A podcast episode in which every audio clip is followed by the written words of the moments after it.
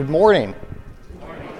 My name is John Gallagher. I'm the Student Ministries uh, Director here at Shiloh United Methodist Church. And I want to go way back, maybe for some of you. For me, maybe I have to go really far back.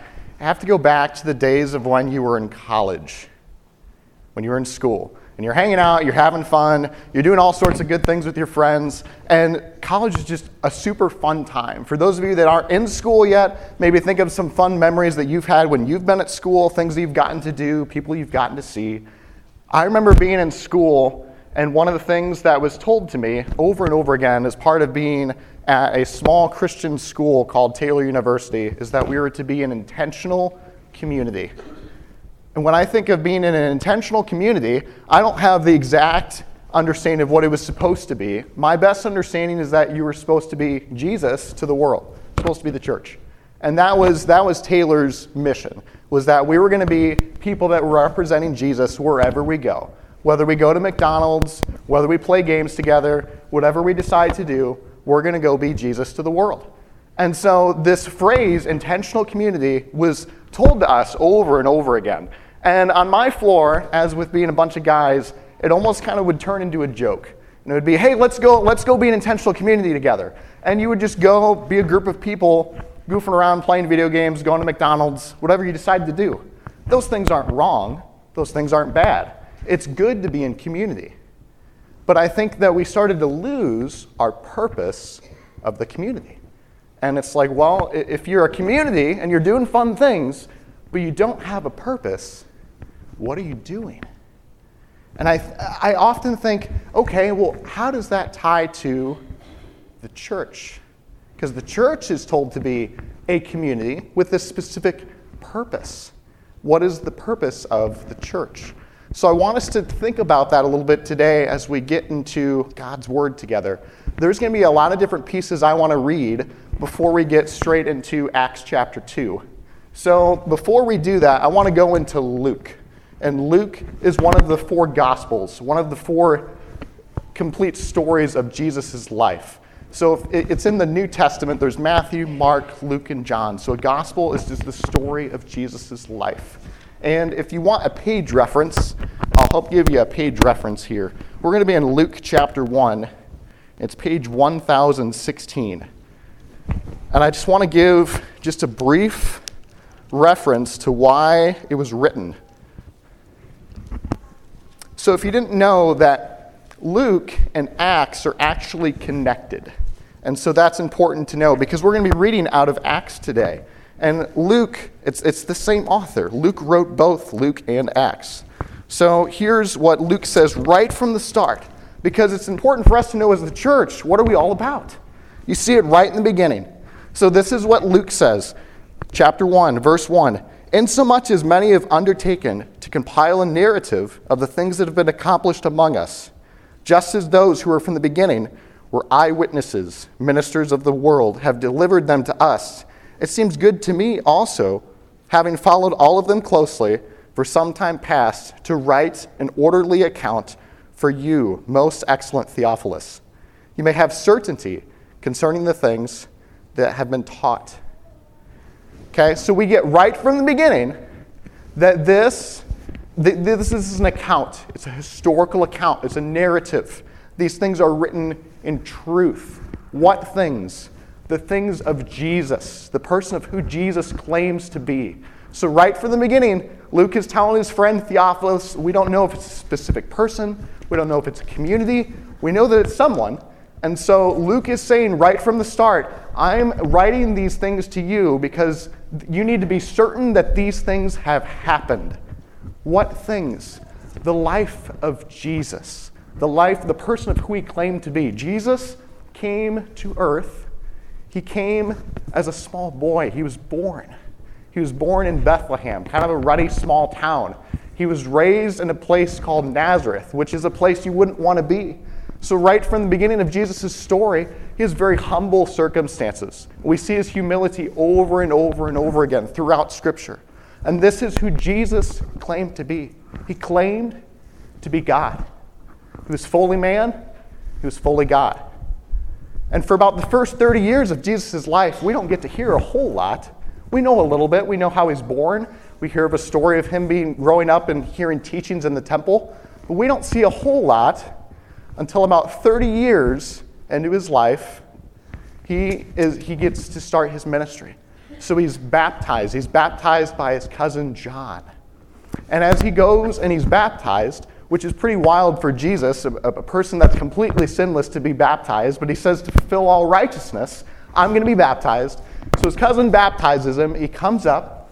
And what comes onto him is, is, is a form of the Holy Spirit, it's a dove in bodily form. Comes onto him. And this is Jesus. And then the Father proclaims that this is my Son, whom I love. With him I'm well pleased. And so the ministry starts right there. From there, he's tempted into the wilderness, and he has to go and he's tempted by the enemy, tempted by Satan, for 40 days. So, in a real brief understanding, Israel failed God way back in the beginning because Israel is God's people. And for 40 years, they wandered around in the wilderness. 40 days, Jesus succeeds where Israel has failed. And so, as this continues, then this, what Jesus does, as a real brief understanding, Jesus heals people, he, he does miracles, the demons are cast out, the paralyzed are set free, those that are, are struggling with whatever they're going through sickness, disease, death Jesus heals them. And then from there, after all of these things have happened, after he's proclaimed to be God, there's some people that get really upset. The Pharisees, the Sadducees, the teachers of the law. They lose their control, they lose their power. And out of selfishness, out of just being jerks, they decide, you know what, we're going to stir some people up. We're going we're to kill this guy. Because they think that, he, that he's blaspheming, that he's claiming to be God. We can't have that. And so Jesus is put on trial. He's tortured. He goes through all these terrible things. And then he dies. And later on in, in Luke, you have these two guys. One of them is very, very faithful to Jesus. He'd been following him since the beginning. And you have this person that's been following Jesus for three years.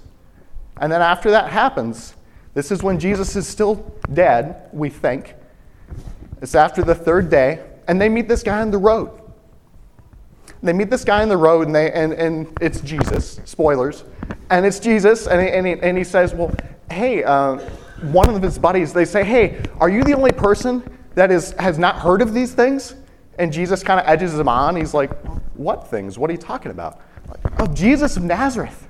He was a man who proclaimed to be God. We, we had hoped that he was the one that would redeem Israel. And so, even then, the people, for whatever reason, one of them that's very faithful to Jesus, been following for three years, we had hoped he was the one to redeem Israel. Where were they going? They were going back home. They were done. The mission was over. It's going to go back to fishing. Because this Jesus, the one that claimed to be God, he's dead. It's done.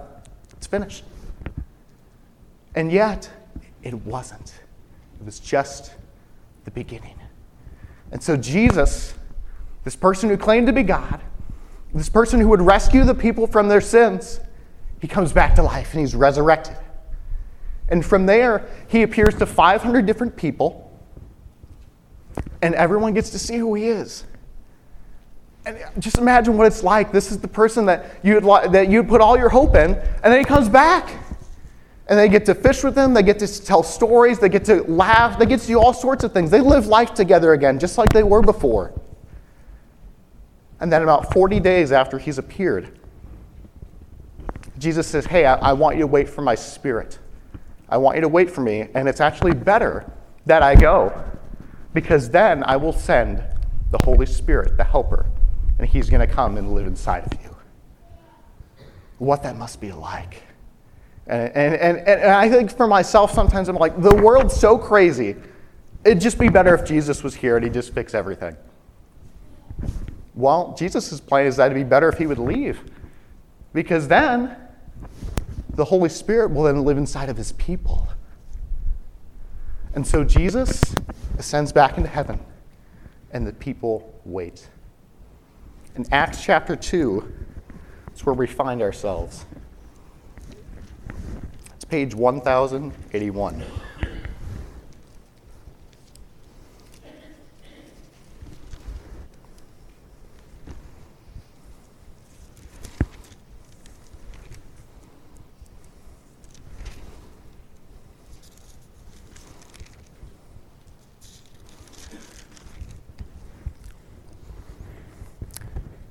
So here's a little bit of Acts just before we get into our exact verse for the day. This is right in the beginning of Acts chapter 2. When the day of Pentecost arrived, they're all together in one place. These are all the people that are waiting. Suddenly there came from heaven a sound like a mighty rushing wind, and it filled the entire house where they were sitting. Divided tongues of, as of fire appeared on them and rested on each of them. They were filled with the Holy Spirit, began to speak in other tongues, so other languages, as the Spirit gave them utterance. There were dwelling in Jerusalem Jews, devout men from every nation under heaven. And at the sound, the multitude came together. They were bewildered because each one was hearing them speak in their own language. So they go through all these different languages. So then, verse 12, they were amazed. They were perplexed, saying to one another, What does this mean? Others, they mocked him and they said, Oh, they're, they're filled with too much wine. Okay, so they, they just had this promise from Jesus that the Holy Spirit was going to come. And for some of them, some of them, the, the Holy Spirit comes, and when people see it, they're at awe. They're like, This is happening. This is, this is really real. God is actually living in his people. God is doing miraculous things. Why wouldn't you be at all at that? It's because it's true, it's because it's real. And it's like, wow, that's really cool. And some they're kind of like, oh, that's, come on, that's silly. They've just had too much wine. Now, the reports that have been coming out after Jesus had come back from the dead, the big report around town is that the disciples stole the body. It's what the officials wanted people to think. They were kind of freaked out when they heard that Jesus had come back from the dead. They're like, hey, the, the body's missing. What are we supposed to do? And so they're like, well, you know what? Just conjure up the story that, that uh, you know, the disciples stole the body. That'll satisfy the officials and the leaders. That's the report that everyone's going to hear. So Jesus did. He appeared to 500 people. But there's still a lot of people that were under this story of like, hey, you know, we're pretty sure that you guys just stole the body, okay? And, and so there would be some people that think this is ridiculous. Come on, no way. And they've had too much wine to drink. This is what Peter says. This is Peter. This is the guy that's been following Jesus for the last three years. Peter, standing up to the eleven, he lifted up his voice and addressed them Men of Judea, all who are dwelling in Jerusalem, let this be known to you. Give ear to my words. For these people are not drunk as you suppose. It's only the third hour of the day.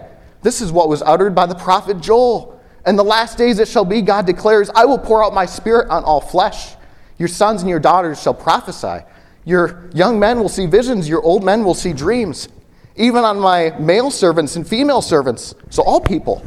In those days I'll pour out my spirit. They shall prophesy.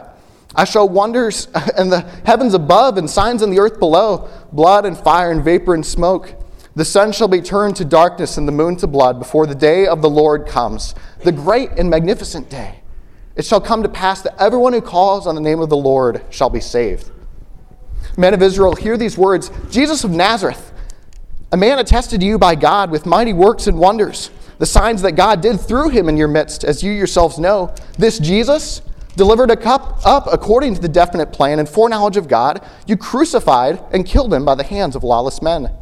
God raised him up, loosening the pangs of death, because it's not possible for him to be held by it. David then says a few things. David says concerning him, I saw the Lord always before me. He is at my right hand that I may not be shaken. Therefore, my heart was glad. My heart rejoiced. My, my tongue rejoiced. My flesh also will dwell in the hope. You will not abandon my soul to Hades or let your Holy One see corruption. You've made known to me the paths of life. You will make me full of gladness with your presence. Brothers, I say this to you with confidence about patriarch David. He, was, he died, he was buried, and his tomb's with us to this day. Being therefore a prophet, knowing that God had sworn to him an oath, he would set one of his descendants on his throne. He foresaw and spoke about the resurrection of Jesus, of this Christ, that he was not abandoned to Hades. His flesh didn't see corruption. This Jesus, God raised up. We're all witnesses of it. So shatters that truth right from him. Because they had thought, yep, the disciples stole the body. No, Jesus this one that claimed to be God, the one that was the Son of Man, he is the one that is resurrected, and he's the reason that the Holy Spirit is living inside of us. And they're shattered. They're like, okay. And, and so after they hear this message, after they hear this, this is what they say. So, okay, verse 37 When they had heard this, they're cut to the heart. They said to Peter and the rest of the apostles, Brothers, what should we do? Peter said to them, Repent Be baptized, every one of you, in the name of Jesus Christ for the forgiveness of your sins. You'll receive the gift of the Holy Spirit. For the promise, it's for you, for your children, all who are far off. That's everyone whom the Lord our God calls to himself. With many other words, he bore witness and continued to exhort them, saying, Save yourselves from this crooked generation. So those who received his word, they were baptized. They were added that day about 3,000 souls. 3,000 people. Okay, that's 20% of Jasper in a day. It wasn't because of a, a, famous strategy or a slogan or something we're supposed to do. It's because God saved the people. It's because God came in and He lives inside of them. They've received the word, they've repented. They're like, hey, no more of our sin, no more of our crap, no more of our old way. We're all about Jesus now. And so 20 people, 20% of Jasper, 3,000 people, boom, in a day. And I think of that and I'm like, well, that's pretty amazing. You shouldn't be surprised because God did it. God changed them. And it's right there. So what does that look like? What does it look like when God's when God is living inside of his people? When they're all about Jesus now. This is what they do. Passage that we're on for today, verse 42. So they devoted themselves to the apostles' teaching, to the teachings of Jesus, the fellowship of the breaking of bread and the prayers. Awe came upon every soul. Many wonders and signs that were being done through the apostles. All who believed, they're together. They had all things in common. They were selling their possessions, belongings, distributing the proceeds to all as any had need. And so, day by day, attending the temple together and breaking bread in their homes, they received their food with glad and generous hearts. And they're praising God, having favor with all the people. The Lord added to their number day by day those who were being saved. So, what did the church do? What were the early believers doing? They were together. In the ways that they were together, they were eating together, fellowship as we like to call it. But it wasn't just eating for the sake of eating. It's not like that kind of purposeless community that we were talking about before. Their purpose was to eat together because they loved Jesus, because they loved God. They couldn't help but meet together. So they would eat together, they would break bread together. It means that they'd practice communion together. So every day they're remembering this is Jesus, this is, this is God who's died for us, and now he's delivered us from our sins, and we have new life because of him. They did it every single day. They would read scripture together daily. They would pray together daily. They'd worship God daily. And they could worship God, whether it was here, whether it was in, in their synagogues, when it was outside of their synagogues. They didn't have McDonald's back then, but I'm sure if they did, they could worship God McDonald's, okay? They could worship wherever. And they did that because God had changed them. And now they know this is why we live, this is our purpose. So we're going to follow Him faithfully every single day. What a community to be a part of. How cool is it that you get your neighbor and you say, hey, we're going to go, let's read together, let's sing songs to God because we love Him, let's pray together. Let's do this together as a community of people because God has changed us. And they say, yeah, let's go together.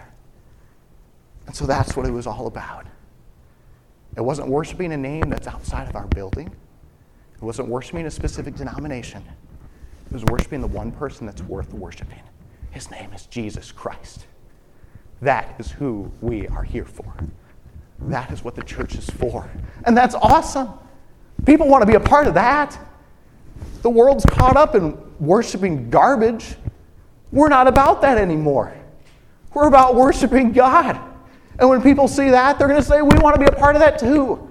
And God's going to change them because guess what? God changed them back then and He does today. That is what the church is all about worshiping, honoring, being together with God, being together with people. That is the church. What would be like, what would it be like for, for us today if we did that? It might give our, our operations director, Ron Flowers, a bit of a headache if we were here every single day. But I think it'd be pretty cool.